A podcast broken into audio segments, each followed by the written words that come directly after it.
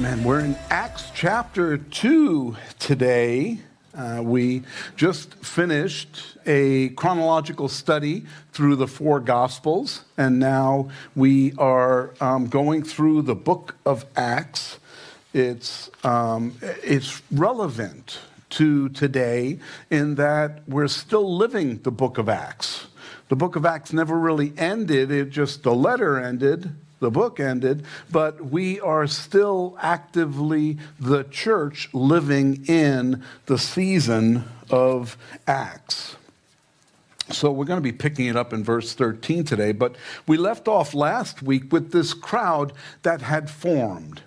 And they came out because they were all there for Pentecost. Many of the Jews were uh, from out of town uh, the diaspora had happened already when they all ran away and left um, the uh, Jerusalem because of the persecution there. Many of the Jews went to other regions, but they still came back for whenever there were um, these holy days that they were supposed to come and worship together. And that's what they were doing here for Pentecost. They came in to town from all over uh, the regions around there. At that time, Jesus had told the disciples to go in to Jerusalem and wait for the Holy Spirit. He was going to send the Holy Spirit. And they were together, 120 of them were gathered together. Now, this 120 of them were there when Jesus ascended.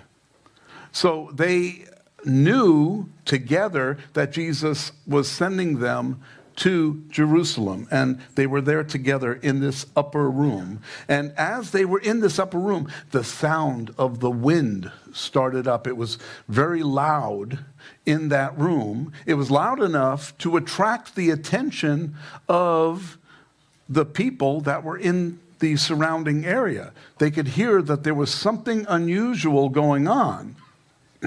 It wasn't an Amazon truck sitting out in front of the house playing bump music, you know. And I don't know why these guys, when they deliver my stuff, they have to play their music as loud as they can. They're coming up. I know they're coming before they even get to my house because, uh, and, and so um, it's not like that because they didn't have, you know, the radios and, and they only had their voices and they could make noise with um, their instruments and with tools and so on and so forth. But they heard a sound of wind, and it had to have been so loud that it drew their attention in. Uh, some people say, oh no, they heard the disciples speaking in other tongues. Well, why would that be unusual? All it was was people speaking in other languages, and anywhere you go in Jerusalem, you would hear people speaking in other languages. So it was the sound of this noise that sounded like wind that uh, was drawing them out. and so the disciples then left this upper room, went out into the street. They were speaking in other languages. And the list of languages was 15 different dialects they were speaking. And so all of the people that were out there were like, who are these guys? They're Galileans and they're speaking in our language. We understand what they're saying. And what they're saying, they're talking about the wonderful works of God. Now, wow. That's what tongues is all about. It's speaking the wonderful works of God so that other people hear it and say, I want to know that God. I want to know who that is. Who is the God that does all of these works? Who is the God that loves us so much that he sent his son to the cross to die for us? Who, who is that? And that's why all these Jews were out there listening to them speak. And now they're going to respond to this event. Today's message is titled, What Does It Mean? Acts chapter 2. We'll pick it up in verse 12 instead of verse 13. And it says, So they were all amazed and perplexed, saying to one another, Whatever could this mean? And in verse 13, it says, Others mocking said, They are full of new wine. There's always going to be mockers. There will always be mockers. No matter what you believe, no matter what you can prove, there will always be people that will mock you for what you believe. And this is no exception. And so here they are speaking in these other tongues. That wasn't amazing enough. They were speaking of the wonderful works of God, and it had something to do with them um, being drunk. I have never heard drunk people all of a sudden fluently speak in another language. If you drink too much vodka, do you sp- start speaking Russian? You know, get a little too much tequila? Do you start speaking Spanish? I don't think so. Okay, I've never seen anything like that before. Uh, uh, so this obviously wasn't just, but people will always try to make things um, just coincidence oh, th- this is just something that happens. Oh, it happened to my uncle one time, I remember, and, and he started speaking fluently in, in another. It doesn't happen without a supernatural impact in someone's life to be able to give them the ability to speak in another language. And obviously, that's what this was. It was a work of the Holy Spirit they would rather believe in coincidence than believe in God and that God would have the power to do something like this. If you don't believe in God today and you happen to be here with us, I'm not going to speak in another tongue to get you to believe in him. That wouldn't change your mind at all. You would just say, I'm weird. But uh, the fact is that if we're sitting here together today to read the Word of God, to worship the one who put this Word in our hands, the most purchased and read book in history, if we have all of this, that's not enough evidence. You know what the evidence is? The evidence is in how we live our lives. You see, we don't live our lives like the world lives. We live our lives for God. Now, some of us do a better job than others. I know sometimes people look at my life and say, wow, that, he's a Christian? You know, you've heard that before, haven't you? Well, that's not how a Christian would act, you know? And, and uh, the fact of the matter is, Christians are still humans right? We have the Holy Spirit, but we still have the flesh. Oh, Paul was frustrated with the flesh. He's like, you know, I, I do what I don't want to do, and I don't do what I want to do. You know, it's this thinking flesh. But I don't make excuses saying, well, I, I have flesh, so I can do whatever I want. It, uh, it's the fact I'm in. No, we also have the Holy Spirit. It, it's who we feed. Are we feeding the flesh or are we feeding the Holy Spirit? And the one we feed the best, um, he's the one that comes out on top. And I know what you're thinking. Pastor, it looks like you've been feeding that flesh pretty good because, um, you know, and, and, you talk about ribeyes all the time, you know, and, and you know what? Um, I, I, do. Uh, I, I, do eat. Uh, you know, and I do feed myself, but I also spend time every single day in the Word. And there is nothing that fills me better than the Word of God. And uh, that's the same for all of you. I mean, if you spend time in this, you're going to be satisfied. Uh, I, I can't even explain. For someone that doesn't know the Holy Spirit, there's no way to explain the Holy Spirit. He's like the wind. You can see the effect of the wind. You can see trees moving and you can hear the sound, but uh, you can't explain it. You, that's like trying to explain the color blue to someone that's blind and has never seen colors before. If you try to explain the color blue, it would be like, well, you know, blue, it's kind of cool. Oh, well, then when it's summertime, we should paint everything blue. Then we would, it would be cool all the time. We wouldn't have the heat that we have. No, it doesn't, it, it's what we imagine in our mind, but you can't explain it. So, in the same way, those that are filled with the Holy Spirit can't explain everything the Holy Spirit does in our lives because He's also very personal. And He personally, we can explain it, they still won't get it, right? Word of God is foolishness to those that perish, but to us it's the power of God. Verse 14, but Peter, standing up with the eleven, raised his voice and said to them, Men of Judea and all who dwell in Jerusalem, let this be known to you and heed my words. For these are not drunk, as you suppose, since it is only the third hour of the day. And so Peter is trying to make a, a an observation. It's nine o'clock a.m you know, the, the, these aren't drunk. Well, I'm sure that there were some at 9 a.m. that were still drinking. You know, but people nowadays, you know, well, it's, it's 5 o'clock somewhere, you know, so I'm going to drink. And, eh, but that's not how it was back then. They didn't live like that back then. And Peter begins now to address the crowd with his, this plea when he says, Heed my words.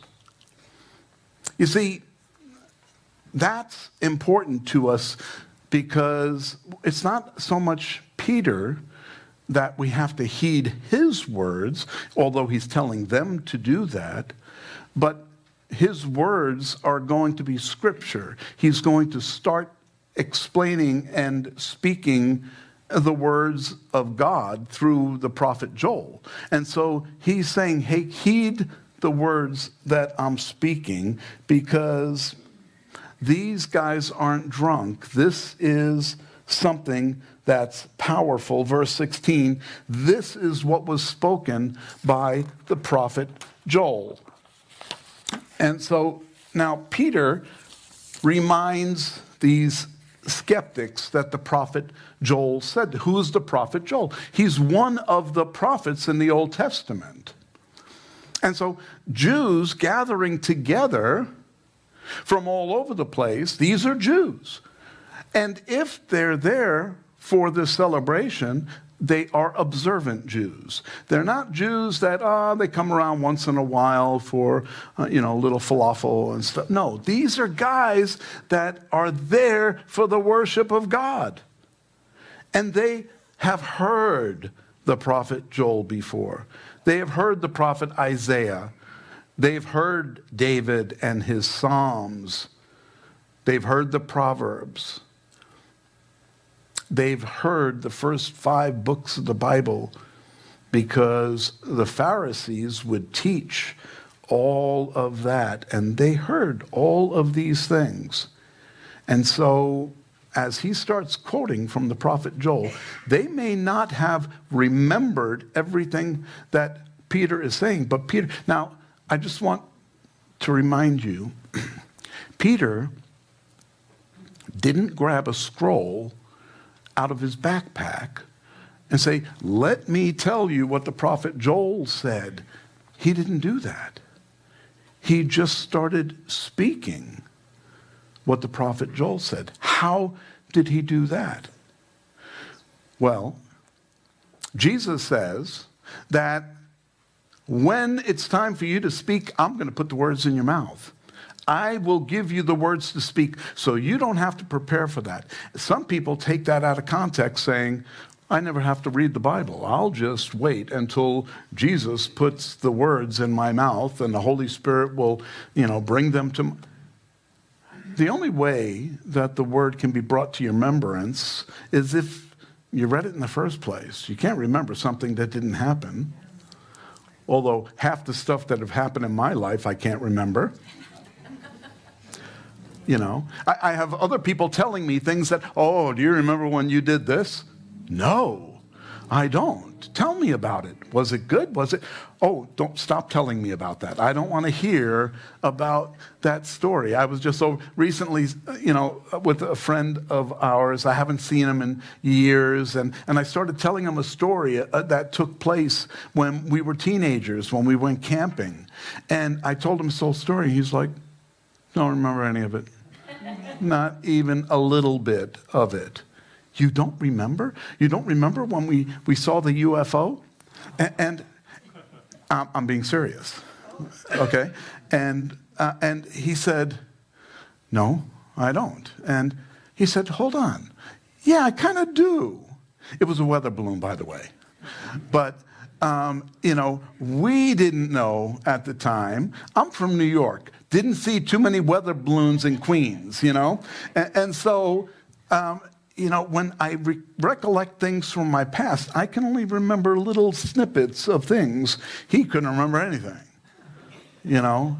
And, and so um, that's just the way we are. But we need to be in the Word and read the Word because when it's time for me to remember the Word, I remember it it comes to my mind just, and quite often, I'll start quoting in King James.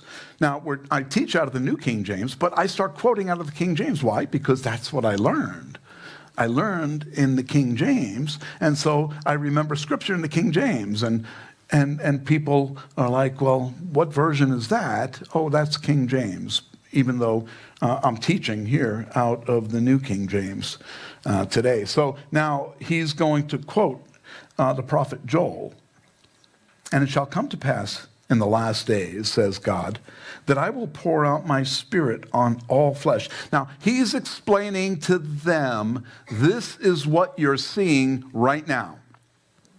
You're seeing the Holy Spirit being poured out on these disciples, and they're speaking in other languages. And it will come to pass in the last days, says God, that I will pour my spirit out on all flesh. Your sons and your daughters shall prophesy, your young men shall see visions, your old men shall dream dreams. And on my maid men servants and my maid servants I will pour out my spirit in those days, and they shall prophesy. And I shall show wonders in heaven and above, and signs in the earth beneath, blood and fire and vapor of smoke. The sun shall be turned into darkness, the moon into blood, before the coming of the great and awesome day of the Lord. And it shall come to pass that whoever calls on the name of the Lord shall be saved. Verse 17 explains that God will pour out his Spirit on all flesh. That began in this day of Pentecost when the Holy Spirit was poured out on these disciples, and they went out and they were speaking in tongues. Now, what about unsaved people? Was the Holy Spirit poured out on them too? It says all flesh. So the Holy Spirit was poured out, it wasn't received. You see, we're told that we are lured, God draws us in through the Holy Spirit. He woos us by His Holy Spirit. And so the only way for us to be wooed by the Holy Spirit is if the Holy Spirit is present with us. He's not dwelling within us because we haven't invited Him to, but He's there. He's making a way. He is the one that speaks to us people know the right and wrong things to do, you know, and, and, people choose to do the wrong things. And what happens when they continue to do the wrong things over and over again? They become like Pharaoh. Their heart is hardened.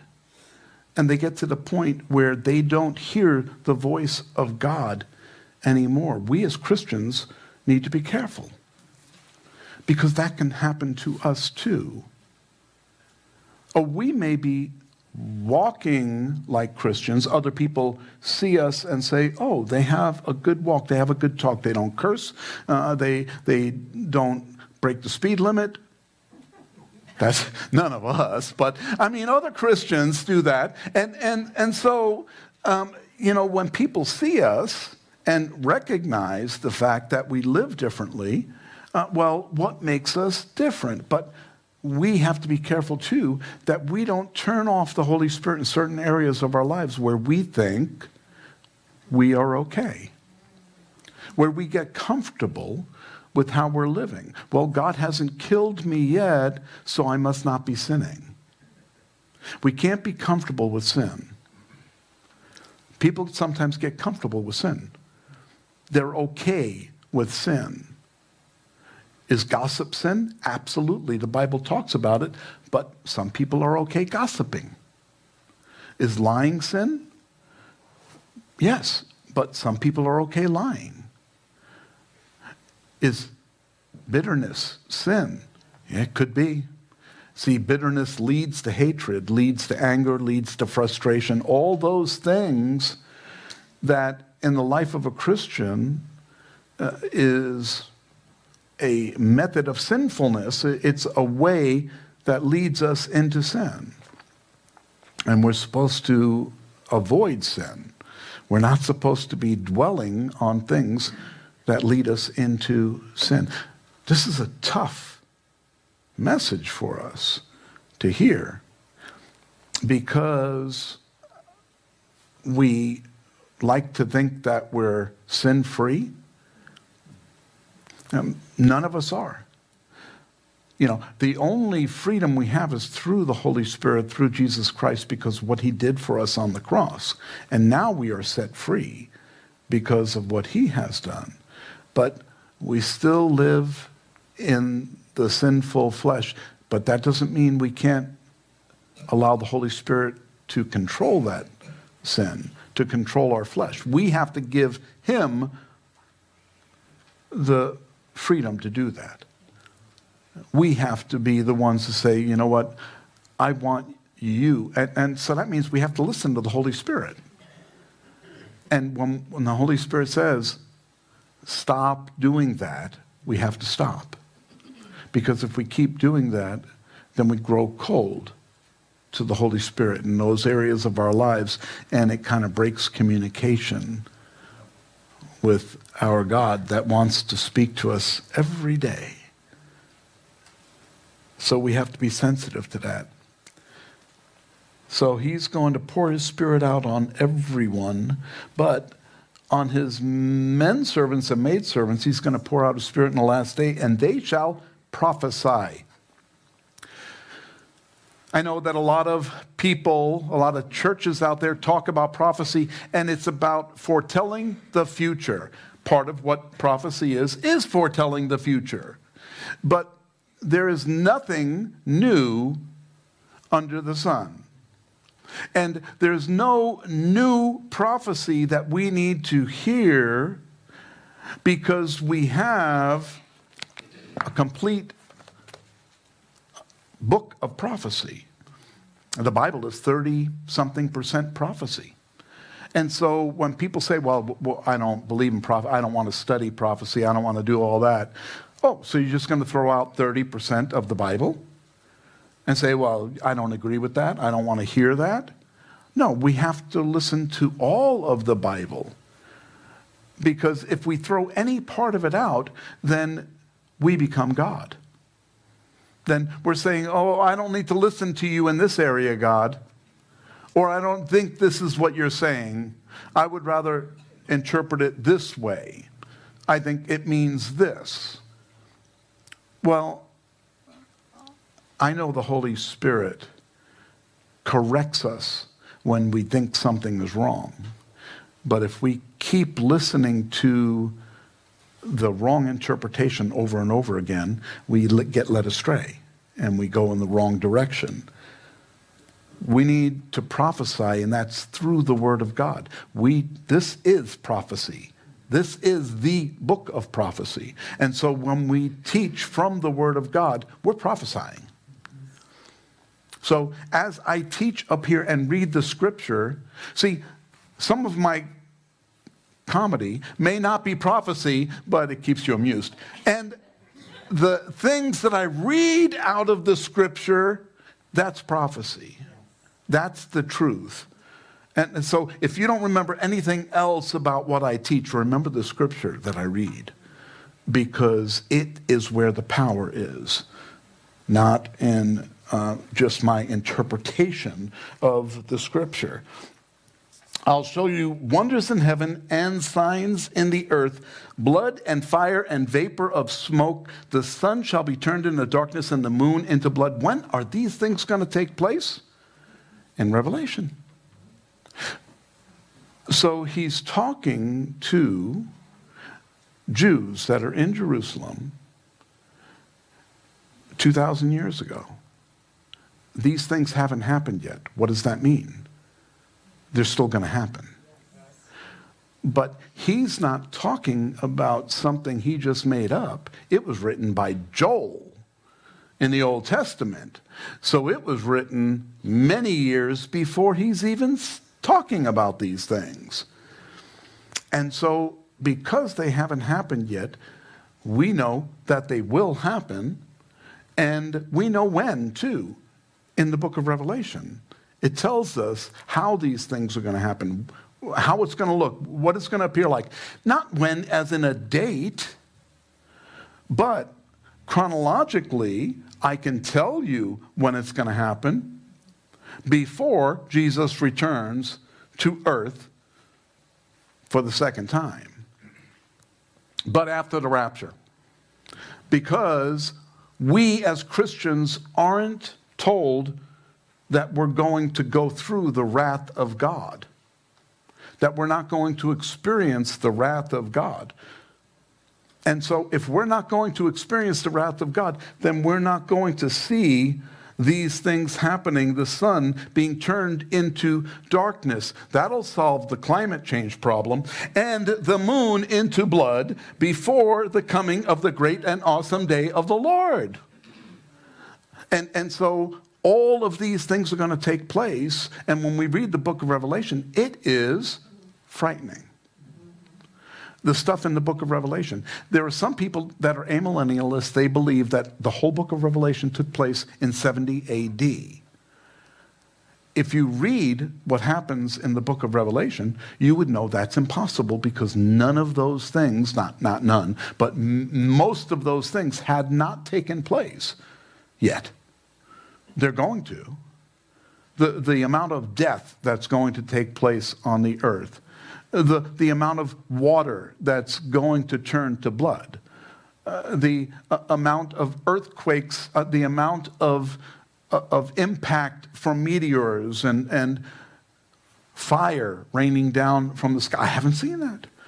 And if they would have seen it then, they would have written about it. But none of that has taken place. And so we know that we're talking about before the coming of the great and awesome day of the Lord. He has not come yet. And so we're in that time span before he comes. In verse 21, and it shall come to pass that whoever calls on the name of the Lord shall be saved. Calling on the name of the Lord. It, we're not just talking about using a phrase you know, uh, uh, some people believe that. Oh, well, I said that. I used that phrase. You know, Jesus, forgive me, enter into my life. And, they, and they, that's not calling on the name of the Lord, really. You know, when do you call on someone's name? When you need help, right? And you call for them. You know, when I'm sitting in my chair in the bedroom and I've got a little sniffle, my head hurts, Honey, honey, come here. Oh, stop complaining. Just get your crutches and get in here. God healed your foot. Come on. Uh, can you get me some tea? that will make everything better. You know, and that's not what we're talking about here. You know, when we call on the name of the Lord, um, we're calling on him to rescue us because we know we need to be rescued. We recognize that we need to be rescued. If you have never recognized your need to be rescued by the Lord, then you need to spend some time considering that, reading what the Bible has to say in John chapter 3. Because without him, we're lost. John 3 3 says, You must be born again to enter into the kingdom of God. Born again? Nicodemus didn't understand a thing he was talking about. What? Must I enter into my mother's womb a second time and, and be born? This is a ruler. This is a Pharisee, a leader of the Jews, a teacher. He didn't understand what Jesus was talking about. But we can understand what Jesus was talking about because he explained it all to us. And we have been born again. When you're born again, you know it. There's no doubt. You, you don't say, well, I, I, said the words. No, it, it's not the words, it's the heart change. It's the change in heart that makes the difference in your life. And we sometimes, our, hearts are fickle and our hearts fluctuate. Oh, we get offended by things that people say, and our hearts get bitter, and we struggle with things on. But our hope isn't in anything on this earth. Our hope is in what Jesus Christ has done and eternity with Him. That's where our hope is. And I want to clarify something. You can't work it off once you leave this earth. There is no place to work off the sin, as in, oh, wow, I, I, I missed the rapture. I, well, most people that believe in working off their sin don't believe in a rapture. But they believe that once they die, they have this place they can go and work off the sin. What? Taking the trash out in heaven? What, what, what are you going to do during that time? There is no second chance. We have to make the chance here. We have the opportunity to choose today who we're going to serve. We get to make, today is the day of salvation. And so we get to choose today what we're going to do with what we believe. If, if we don't make a choice, then that's our choice. And I, I know people don't like that, that answer, uh, but it's the truth. You know, I have not won the lottery yet. I haven't bought a ticket either, but I haven't won. And I really want to. And, and, but, you know, so we have to make a choice. And there's no buying a ticket to get into heaven. We just have to make a choice if we receive. It, it's free. There, you don't have to buy a ticket. It's free. The choice that we get to make. Sons and daughters will prophesy, young men will see visions, old men will dream. We don't have a lot of that going on um, in our church today, um, but it's not to say that it's not happening. It's happening all over the world. Seeking Allah, finding Jesus. People are seeking for God and they're finding God uh, in the, the places that they didn't expect. And there are many people in foreign lands that they're not allowed to be Christians because their, their system says, you know, we're, we're going to kill you if you convert. If you leave our religion, you're dead. Not only dead to us, you're dead. We're going to kill you. And they still do it. Why?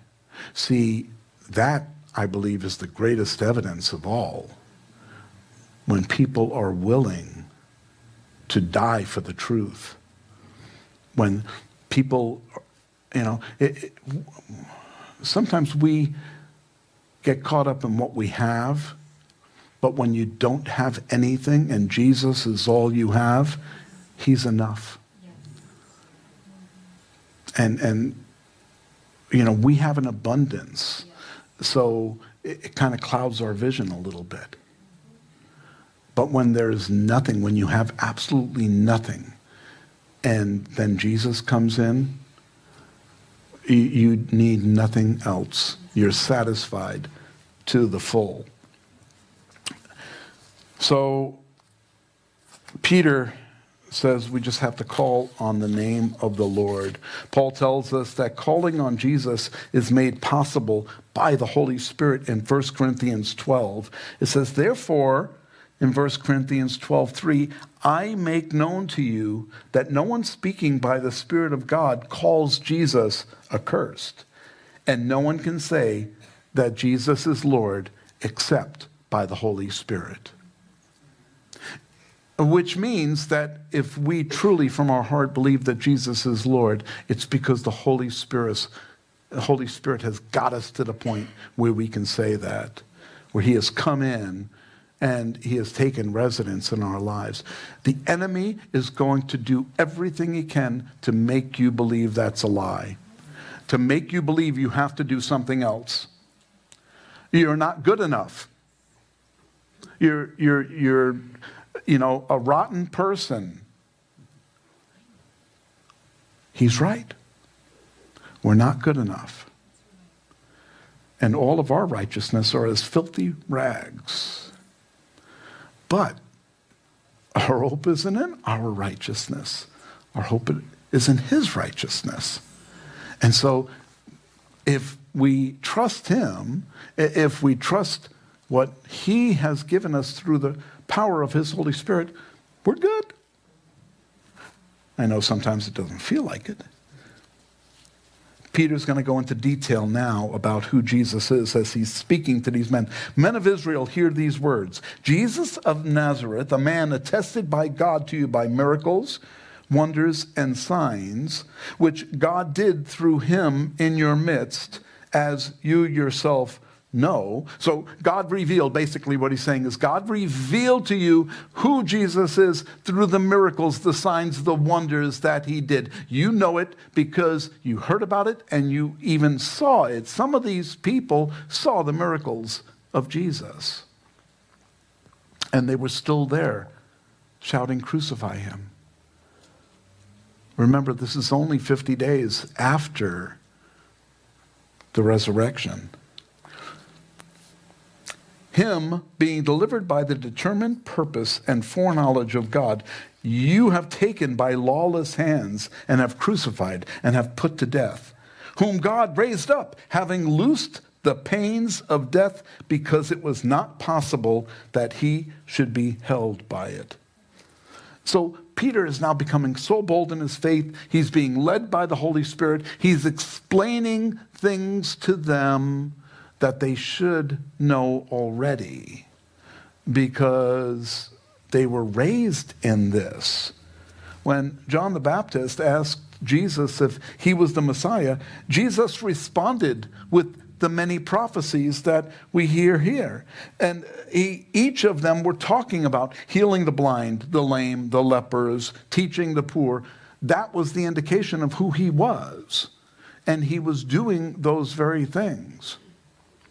The evidence wasn't so much in the reports that came back to Jerusalem from Galilee and from the places where Jesus went and healed people and, and even brought people back from the dead, Lazarus and Bethany, and he brought him back from the dead. It wasn't just from the reports, it was the fact that Lazarus was there. He was there to show, oh, yeah, that was the one that was dead. Yep. Called me out of the tomb. You know, I didn't want to come back, but here I am.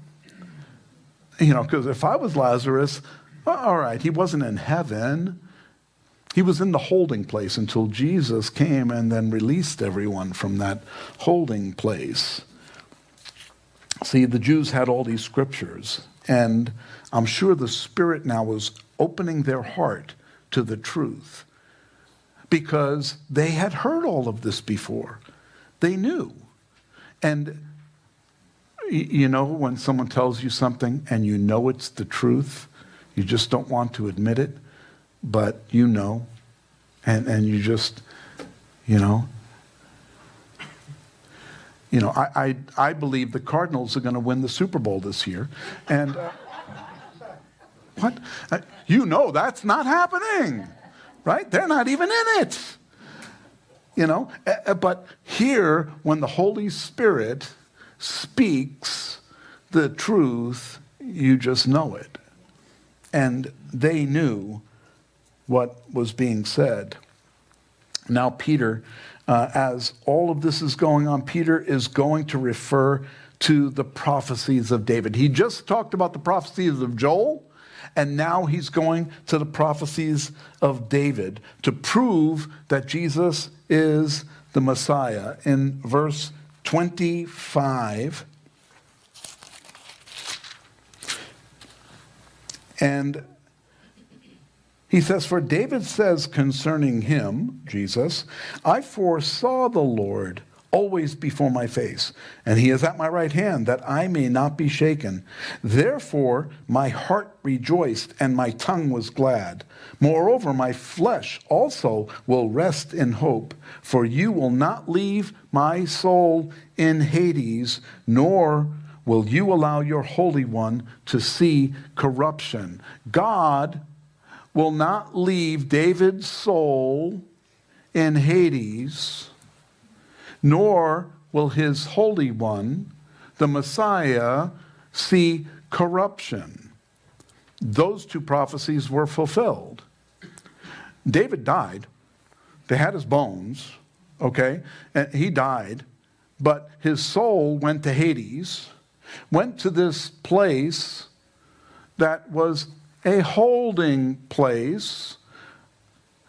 It was Abraham's bosom that he was in. And you remember the story of the rich man.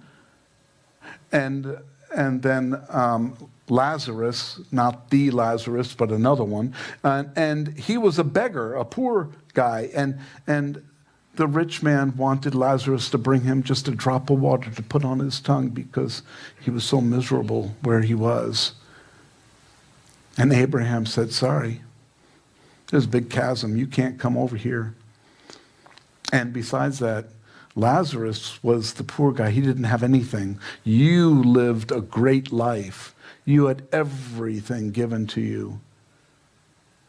And now he's got the good life, and you're stuck.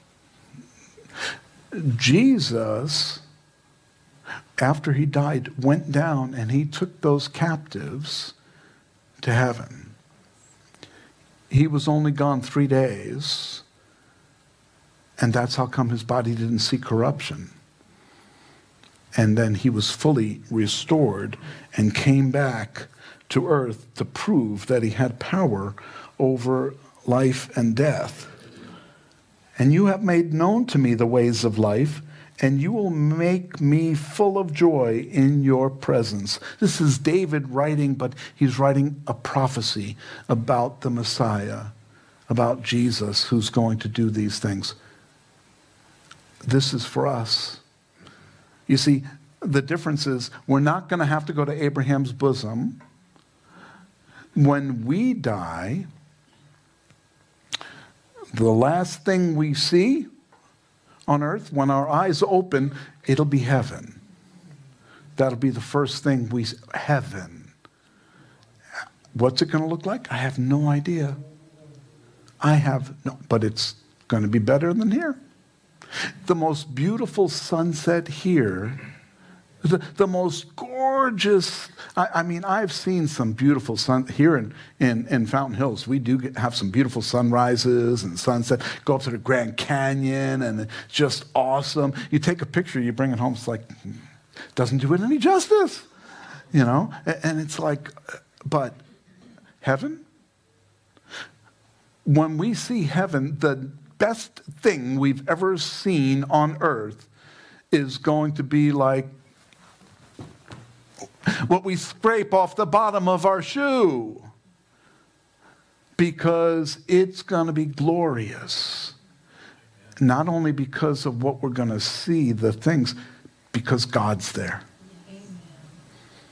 And it's just going to be amazing. He continues, Men and brethren, let me speak. This is Peter freely to you of the patriarch David, that he is both dead and buried. And his tomb is with us to this day. Hey, still got bones. They're in the tomb. Therefore, being a prophet and knowing that God has sworn with an oath to him that of the fruit of his body, according to the flesh, he would raise up the Christ to sit on the throne, he, foreseeing this, spoke concerning the resurrection of Christ. And so Peter is just explaining it out the same way I just did, but he's saying it to them that in a way that they understand exactly what he's saying. That his soul was not left in Hades, nor did his flesh see corruption. He's just stating facts now at this point. This Jesus God has raised up, of which we are all witnesses. The 120, they were there when he ascended into heaven. It's the same people that were there. And so they saw this happen, and we were witnesses, he says. Therefore, being exalted to the right hand of God, and having received from the Father the promise of the Holy Spirit, he poured out this which you now see and hear. He poured out this Holy Spirit upon them, which they now see. They're seeing all of these Galileans speaking in foreign languages that they can understand. It's their language. And I understand what these guys are saying. It's amazing the technology that we have today. You can speak into a phone, it can interpret what you're speaking so that you can understand, uh, so the person that doesn't speak your language can understand because they can hear it, they can see it, they can read. And it's amazing uh, the technologies that we have today. They didn't have Siri. Okay, they, they didn't have technology back then. Their technology was, you know, a, a, writing utensil with ink and some paper, a scroll. It wasn't really paper. And that's what they had. But they knew that what Peter was talking about was real, was true. It was being evidenced right before their very eyes in the form of these people speaking in tongues. For David did not ascend into heaven, but he himself says, The Lord said to my Lord, Sit at my right hand till I make your enemies your footstool. And so that's where our Lord is in heaven, sitting at the right hand of God the Father, until the enemies are made the footstool. And this is a wonderful psalm, Psalm 16, that you can read and, and understand what uh, Peter is talking about here. David has a joyful heart knowing that his soul will not remain in Hades. We can have a joyful heart knowing that our soul will never see corruption, that our soul will be taken if we leave this earth today. The rapture is about taking us off of the earth, body and soul. Woo. Woohoo! Ready for that? Okay, because then I won't have to go through the pain of dying. You know, I won't have to go. The only pain that I have to worry are the migraines I get once in a while, you know, or, or the, the struggles of getting old, You know, you sit in a chair for two hours and I get up and my hip forgets how to work. You know, and, and you know, silly things like that. That's just part of being human, right? Uh, but once we leave this earth, uh, we're going to go, it says that the dead in Christ will rise first. The dead, eh, those dead bones of David, they're going to go meet up with his soul. They're going to rise first. And then we who are alive will be caught up together with them in the air to spend eternity with our Lord and Savior. Uh, I know that some people have trouble with that. Some people say, well, that's not in the Bible. The rapture is not, uh, the word rapture isn't in the Bible. Yes, it is. The word is harpazo.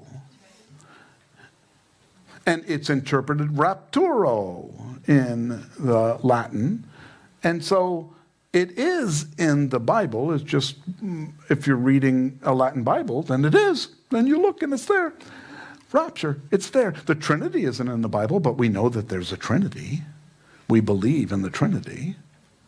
And so when we see these things, David is talking about, uh, or Peter is talking about referring to what David saw, we can know they're all true and it's all going to take place. I'm excited. I'm looking forward to these things. David wrote, You will show me the path of life. When David wrote it in the psalm, he said, You will show me the path of life. Peter states in, in verse 28 in Acts 2 You have made known to me the ways of life. You see, because David is no longer in Hades, he's now there in heaven. And the ways of life have been made known to him. That's, that's exciting. As we close today, we recap what we learned so far in this chapter. In verse 1, we learned that the church was waiting for the Spirit to be sent as God promised. So we're waiting. Are we really waiting? No. If we're Christians, we're not waiting anymore. We receive the Holy Spirit. Now we're just waiting to get out of here. We're waiting for the bus to come, for the train, right? And we're going to get on, and we're out of here. There's no train. It's just to, it's twinkling of an eye. We're out of here. And do we pray for a fresh filling of the Holy Spirit, though? We should. We should pray on a regular basis, Lord, fill me again with your Holy Spirit. Eh, not because the Holy Spirit is faded or anything like that. It's just the fact that, you know what, I, I, I need to take a shower every day. Not because I'm, I'm a dirty person because I need to take a shower every day just to be recleansed. And the same thing with the Holy Spirit. Uh, we are walking around in this dirty, sinful world, and we need a refreshing of the Holy Spirit to be cleansed, to be strengthened, to be vitalized, revitalized. And, and it's the Holy Spirit that's going to do the great work out there, not us. It's the Holy Spirit. But when I'm filled with the Holy Spirit, all kinds of godly things come out of me. Not out of my flesh, but out of me.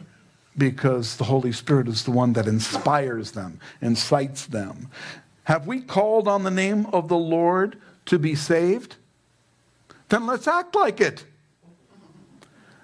That's sometimes the hard part, too is we're still full of ourselves.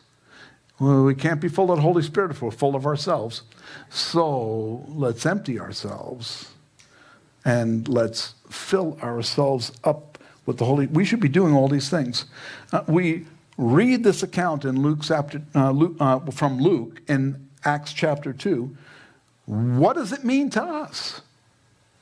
It, it should mean something important because everything that took place 2,000 years ago, and we're still living the book of Acts today. We are still seeing the fulfillment of Scripture today. prophecy still continues to be fulfilled before our very eyes.